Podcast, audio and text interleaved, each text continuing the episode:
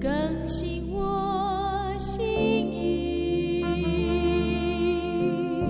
使我能像你。神啊，你的意念向我何等宝贵，其数何等众多。神啊，求你鉴察我，知道我的心思，试炼我，知道我的意念。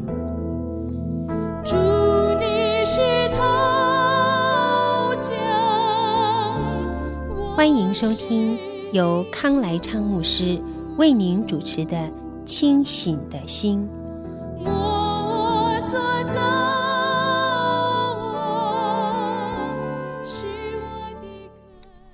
平安，我们今天要看《士师记》第六章。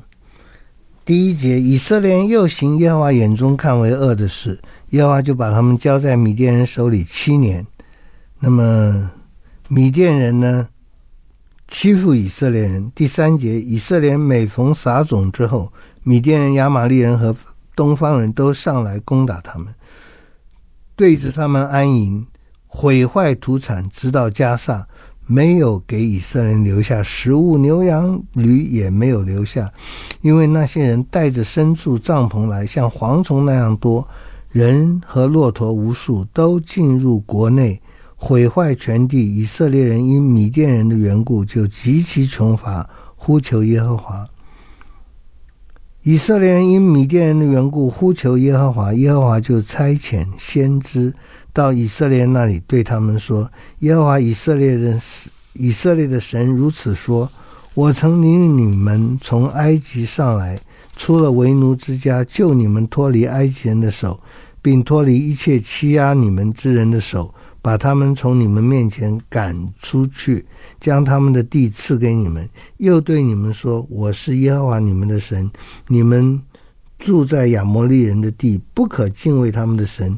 你们竟不听从我的话。好，这句话很很好的一个提醒啊。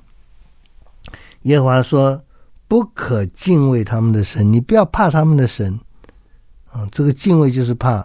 我们敬畏，我们当然是爱神，我们也我们也信神，我们也对神有盼望。但是我们是也是敬畏他的，因为他大而可畏，他的确神圣不可侵犯。你们竟然不听我的话，嗯，这是耶和华差遣先知到以色列那里讲话。下面就是耶和华的使者到了俄弗拉。那么这个使者跟前面的先知呢，是不是一样的？我们不晓得，但这个不重要。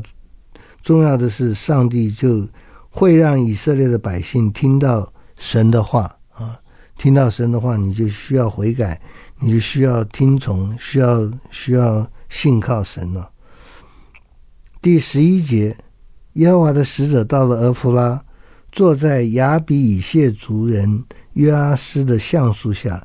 约阿施的儿子基甸正在酒榨那里打麦子，为要防备米甸人啊，就是收成的时候还是需要谨慎小心。收成的时候，甚至特别需要谨慎小心，因为。因为强盗啊，或者坏蛋，就是这个时候来抢。那我们在路德记里面也看到收成的收成的时候的这个禾场上，禾场上是很快乐的，但是也要小心，因为有人会来。我们也看到大卫逃亡的时候，也曾经保护过拿巴的牲畜，嗯，因为也是越接近收成的时候，就越越有盗贼会来。那么这个时候是收成的时候，米甸人一定会来的。他是在那里打麦子。第十二节，耶和华的使者向基甸显现，对他说：“大能的勇士啊，耶和华与你同在。”很好的一个问安的话，很很正常的一个问安的话。但是基甸听不听得不顺耳啊，他就问这个问题了。我们也常常会问这个问题。基甸说：“主耶和华若与我们同在，我们何至遭这一切的事情呢？”哎，耶和华同在，怎么我们会这么悲惨呢？耶和华同在，我们我们我们怎么不胜反败呢？我们的列祖不是向我们说过，耶和华领我们从埃及上来的那样奇妙的作为在哪里呢？都好像神话故事一样。现在他却丢弃我们，将我们交在米甸人的手里。耶和华真的同在吗？耶和华观看基甸说：“你靠着你这能力，去从米甸人手里拯救以色列，不是我差遣你去的吗？”嗯，耶和华根本不回答这个问题。耶和华与你同在，耶和华要使用你。你说，耶和华哪里有同在？我们好惨啊！现在不管你们惨不惨，你就要被我使用，你就要顺顺服我对你的呼召啊！耶和华观看，这很有意思。他一面呼召，一面观看，他喜欢看到基甸和每一个属他的儿女。我们虽然不好，但我们在神的恩典之下，会反映出神的荣耀的。耶和华说：“你你能够拯救以色列人，你说他奇妙作为在哪里？我就要使用你来做这个事情。”啊，基甸这一下有点有点退缩了。主啊，我有何能拯救以色列人呢？我家在马来西支派中是至贫穷的，我在我父家中是至微小的。耶和华对他说：“我与你同在，你就必击打一米甸人，如击打一人一样。”我基甸说：“哦，好啊，那我来试试看吧。我若在你眼前蒙恩，求你给我一个证据，使我知道与我说话的就是主。”其实基甸已经知道，只是他还要还要试试看。求你不要离开这里，等我回来，将礼物带来供在你面前。主说：“我必等你回来。”基甸去预备了一只山羊羔，用一一法细面做了无酵饼，将饼。将肉放在筐内，把汤盛在壶中，带到橡树下，献在使者面前。神的使者吩咐基甸说：“将肉和无酵饼放在这磐石上，把汤倒出来。”他就这样行了。耶和华的使者伸出手内的杖，杖头挨了肉和无酵饼，就有火从磐石中出来，烧尽了肉和无酵饼。这意思就是耶和华悦纳了这样的献祭。或者是拟人化的写法，就等于耶和华把这个祭物吃掉了，烧尽了肉和无效饼，耶和华的使者也就不见了。基甸见他是耶和华的使者，就说：“哀哉，主耶和华，我不好了，因为我敌面看见耶和华的使者。”耶和华对他说：“你放心，不要惧怕，你不至于死。”于是基甸在那里为耶和华筑了一座坛。起名叫耶和华沙龙，意思就是耶和华赐平安。这坛在亚比以谢族的俄弗拉，直到如今。啊，我们看到这些故事，我们当然都感恩了。就是这些人，这些属灵的英雄，上帝使用的人，其实跟我们有一样的性情，也是没有信心的。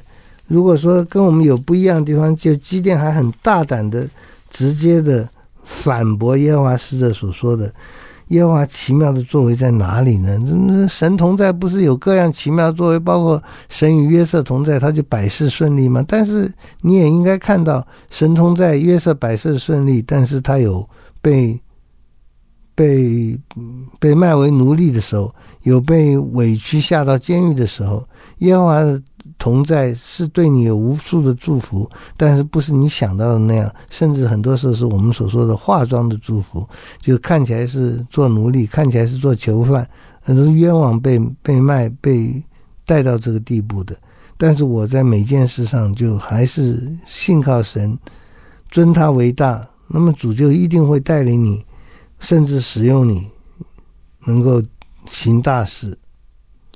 第二十五节。当那夜，耶和华吩咐基甸说：“你取你父亲的牛来，就是那七岁的第二只牛，并拆毁你父亲为巴力所筑的坛，砍下坛旁的木偶，在这磐石上整整齐齐的为耶和华你的神筑一座坛，将第二只牛献为燔祭，用你所砍下的木偶做柴。”基甸就从他仆人中挑了十个人，照着耶和华的吩咐，他行了。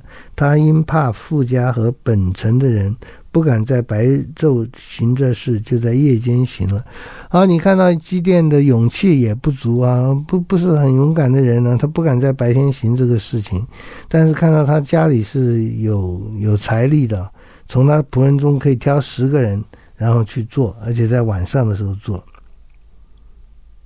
哦，城里的人清早起来，见巴利的坛拆毁，坛旁边的木偶砍下，第二只牛陷在新竹的坛上，就彼此说：“这事是谁做的呢？”他们查访后就说：“这是约阿斯的儿子基甸做的。”哦，约阿斯的儿子基甸，这好大的胆子啊！居然敢拆巴利的坛呐、那把他交出来，对基阿斯讲，约阿斯讲，把你的儿子交出来，我们要治死他，因为他把巴黎的坛拆毁了，而且砍下坛旁的木偶。约阿斯的回答就是爸爸的回答，当然是非常棒的回答了。嗯，他他反击说：“你们为巴黎争论啊！”你们要救他，谁为他争论？趁早将谁治死。巴利若果是神，有人拆毁他的坛，让他为自己争论吧。所以当日人称基甸为耶路巴利，意思说他拆毁巴利的坛，让巴利与他争论吧。这话当然是很对了，这话也是破除迷信很重要的，很多人用过的。我把这个泥塑的菩萨像，或者是偶像木木头，不管是木头、石头、金身塑塑像，我把它拆毁了，它能回回应吗？它能降灾吗？它不能啊！他们什么都不能做，而且造他的、拜他的会跟他一样，就是有眼不能看，有耳不能听，有有脚不能走，有手不能动，有什么意思呢？死人呐、死的偶像啊！现在我把巴力的坛拆掉了，你们急什么？我儿子把它拆掉，你们急什么？你们为什么要要责备我儿子？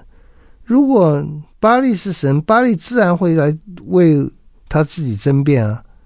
所以约阿斯虽然不好，因为他家里有这个偶像，但是他儿子帮他除了这个偶像，他的回答也是很对的，很应该的。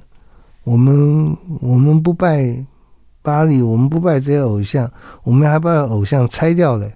你不服气，你不服气，你让巴黎来做吧，替自己伸冤。好，我们休息一下，继续讲。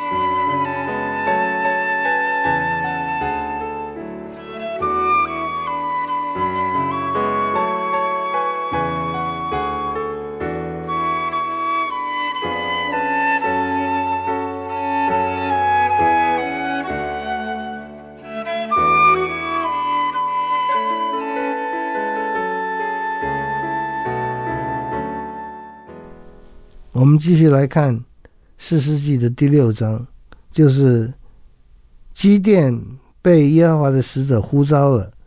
那么基甸要确定真是耶和华的使者，就说你你给我一个证据，使我知道与我说话的是主。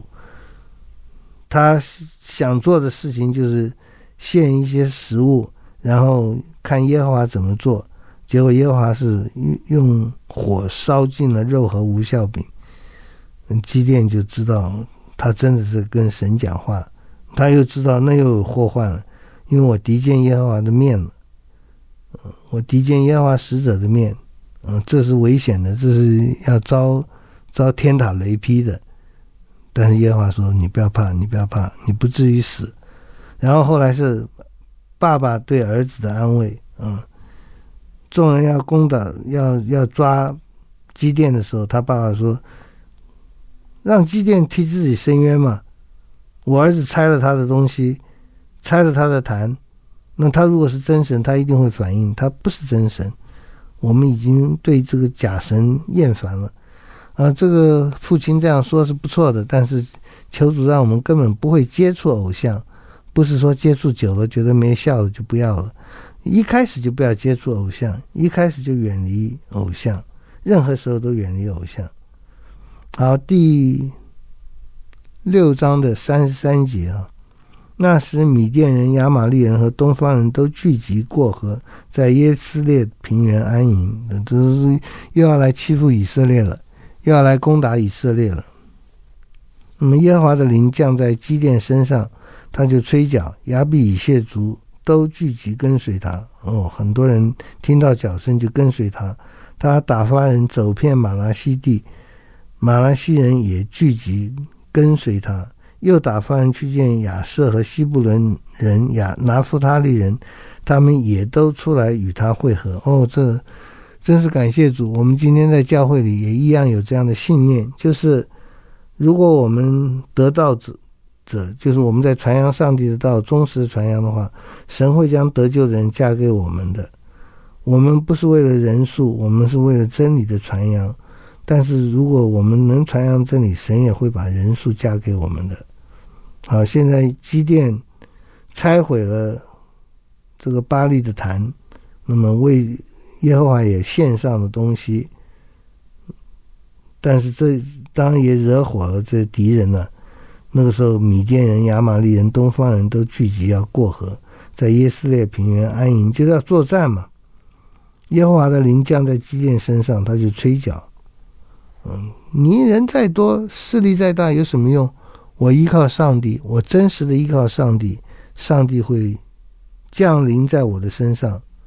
哦，这个耶和华的灵降在基甸身上，他就吹角，然后亚比以谢的族的人都跟随他，玛拿西的人也跟随他，西布伦人、拿弗他利人也都出来跟随他。好，有人跟随了，有军队了，这不错，但是基甸还是害怕。基甸就对神说：“你若果照着所说的话，借我手拯救以色列人，我就把一团羊毛放在禾场上。我把一团羊毛放在禾场上，若单是羊毛上有露水，别的地方都是干的，我就知道你必照所说的话，借我手拯救以色列人。好，我们就来试试看吧。我把这团羊毛放在这里，看看第二天羊毛里面有没有水。”次日早晨，基甸起来，见果然是这样，将羊毛挤一挤，从羊毛中拧出满盆的露水。基甸又对神说：“求你不要向我发怒，我再说这一次，让我将羊毛再试一次。但愿羊毛是干的，别的地方都有露水。这夜神也如此行，独羊毛上是干的，别的地方都有露水。我试试看，让我试试看，上帝，我把这羊羊毛放在这里。”第二天看看里面有没有水，而别的地方是不是干的？如果里面有水，别的地方是干的，那表示上帝是听祷告的，上帝是真神的。好了，试试完了，果然第二天羊毛里面很多的水。哎呀，羊毛本来就是吸水的嘛，跟神讲说再试一次，羊愿羊毛是干的，别的地方都有露水。那天也是羊毛是干的，各位机电要试。要继续的试下去，大可大可试下去。我们如果要怀疑，我们大大可一再怀疑下去。你可以没有止境的，但那不合理了。我们的怀疑，我们的疑问，问上帝，在圣经里面，在圣灵的工作里面，就会感动我们，让我们不怀疑，让我们能够坚定的走下去。他要继续怀疑，他可以说：“啊，羊毛第一天是吸水的，所以有水出来；第二天是因为已经吸过水了，没有吸力了，所以是干的。”他还可以继续试啊！你要是不信的话，一一万个理由你也你也把它推倒了，怎么样都不信。如果我们有信心，不是盲信，就是被圣灵感动，信靠上帝的话，我们就发现神真是可信的，真是可靠的。求主让我们对主的信心能不断的增加，不要一直找借口，一直找理由，一直找找什么办法说。嗯、这个是一个巧合，这是一个巧合。没有，上帝在每件事上都掌权，没有巧合的。好，我们也再想一下，嗯，到目前为止，机电所表现出来的，哦，他算是很勤快，算是很努力，而他所在的环境中，他的勤快努力有各样农作物的收拾，对他却没有帮助，因为这些人像像蝗虫那样来，每次。军队来这里扫乱，就让以色列人受不了，因为辛辛苦苦东东西都被他们夺去了，嗯，很艰艰难。哎，耶和华求你帮助，耶和华就跟基甸讲啊，嗯，神与你同在了，也就是神会借着你来帮助以色列人脱离苦难。基甸说哪里有这样的事？我们听到很多我们祖先讲的活龙活神活现的。哪里是真的？事实上，我们看到我们是被米甸人欺负的好厉害。耶和华说：“我会使用你，使用你就就就一定会成功。”啊，基甸就献祭给耶和华的使者，耶和华使者也点火把它烧了，然后把巴力的祭坛拆掉了，嗯，惹得大家很不高兴。结果耶。基甸的父亲回答得很好，嗯，他如果是真神，巴力如果是真神，人家拆毁了他的坛，他他替自己伸冤嘛，他去把我的儿子消灭嘛，我不要消灭，因为我儿子没有得罪我，但我儿子的确得罪了巴力，巴力如果是神，一定会惩，一定会惩罚那个拆毁他坛的人，巴力不是神嘛，所以他默然不语。我就是要使用机电来做我的工，我要使用机电来击打米甸人。这个机电的名字是也是耶路巴力啊，他和一切跟随他的人早晨起来在哈绿泉旁安营。基甸在他们北边平原靠近摩利冈。好，要出战了。要作战了，耶和华又来打击士气了。当然不是打击士气，就来考验他了，给他艰难了。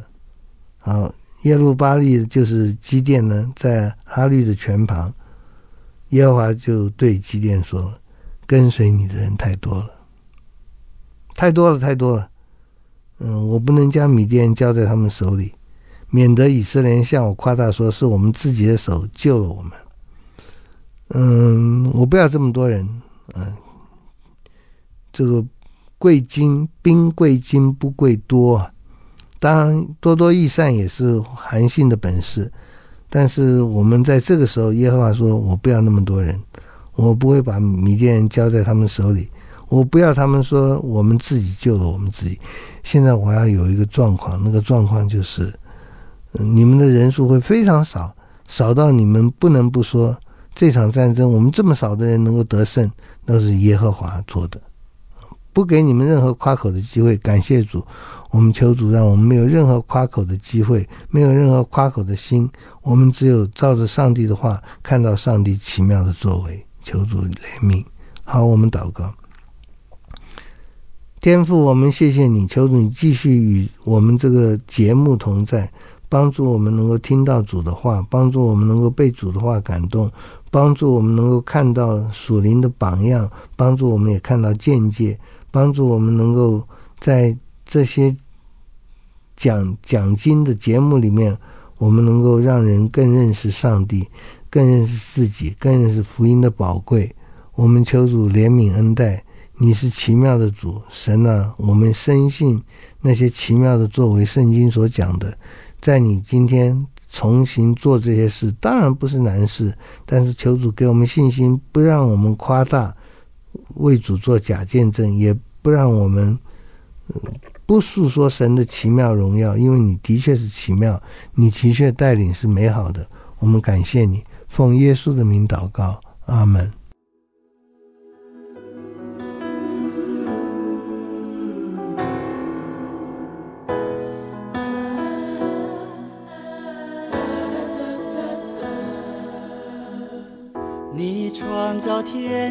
所有，就有命立就立。我一点不怀疑你能力，你拯救百姓红海当中如走干地，我一点不怀疑你能力。你差遣爱子舍己救人死